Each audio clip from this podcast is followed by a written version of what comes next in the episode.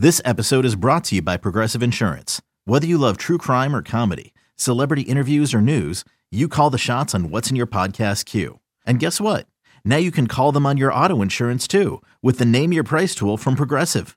It works just the way it sounds. You tell Progressive how much you want to pay for car insurance, and they'll show you coverage options that fit your budget.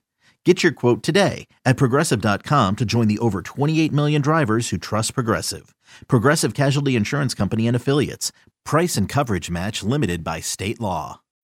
When you need mealtime inspiration, it's worth shopping Kroger, where you'll find over 30,000 mouthwatering choices that excite your inner foodie. And no matter what tasty choice you make, you'll enjoy our everyday low prices, plus extra ways to save, like digital coupons worth over $600 each week. You can also save up to $1 off per gallon at the pump with fuel points. More savings and more inspiring flavors make shopping Kroger worth it every time. Kroger, fresh for everyone. Fuel restrictions apply. Now, the time of possession finished. The Buccaneers 36 minutes 55 seconds with the ball. The Seahawks 23 minutes 5 seconds with the ball. Now, part of that is the defensive struggles. The Buccaneers going 10 for 15. Seattle couldn't stop them when they needed to at the end either, which was Mhm. kind of uh, that fit the kind of whole game really. Yeah. But but also Seattle's offense was really struggling, particularly running the football. So they went one for nine on third down.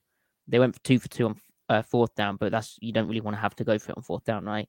They had uh 14, 14 rushing plays. I had to check. I was reading that right for 39 yards, a 2.8 average. Now, yes, Dallas mentioned that the field may have been partially to blame, but also, um, it, I don't know. We need to watch the tape, but the run game was not doing anything. Once again, they got their ass kicked up the middle.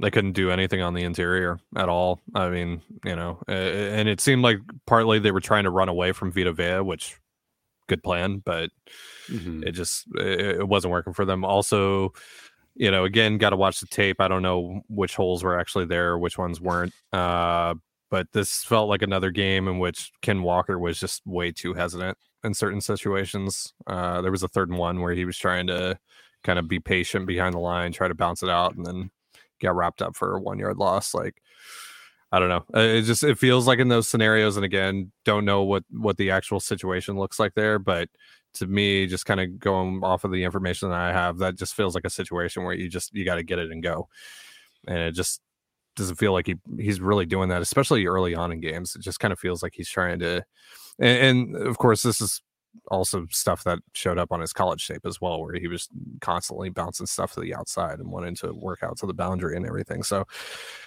um, but yeah, so they just they couldn't get anything going there, and that was putting them in a lot of third and longs, and so you know, complete opposite of what you know the the Bucs situation was in this game. The Seahawks end up going one for nine on third down because mostly they were put in these really bad spots.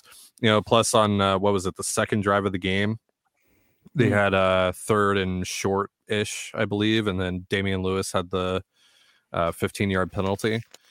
Just can't have that, you know. And so Yeah.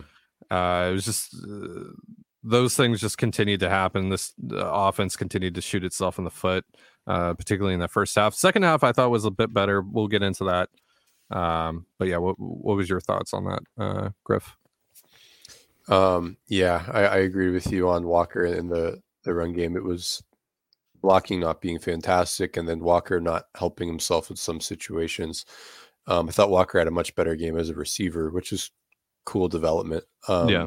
but yeah, he uh, Chris Carson, like just to contrast, like you know, skill sets and abilities and everything. Chris Carson was particularly good at squeezing out all the yards there was on the backside of those gun inside zone runs part of it is that they they don't do a lot of gun inside zone now so he might be a little rusty after doing a lot of that in college um uh, walker might be um but Yeah, yeah, that was like their change up, wasn't it, this week?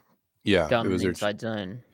yeah um and then like they clearly were game planning some specific types of runs against their fronts early on and they were sound like you know reasoning you could see the the the, the intention but it, they just it was some player on the Bucs just outplaying in enough spots and the blocks just couldn't get up so the, the, this offensive line's ability to move people just really is not like stellar they can definitely have moments. Each individual player is capable of having a wow block, but just collectively, they're not overwhelming. They're kind of a little bit more on the finesse side of things. Um, and the Bucks are both a rugged and finesse defensive line. They can do it all when it comes to run defense. Like they'll they'll beat you with technique or sheer force. Yeah. Um, so it's just they didn't have it there in in the run game.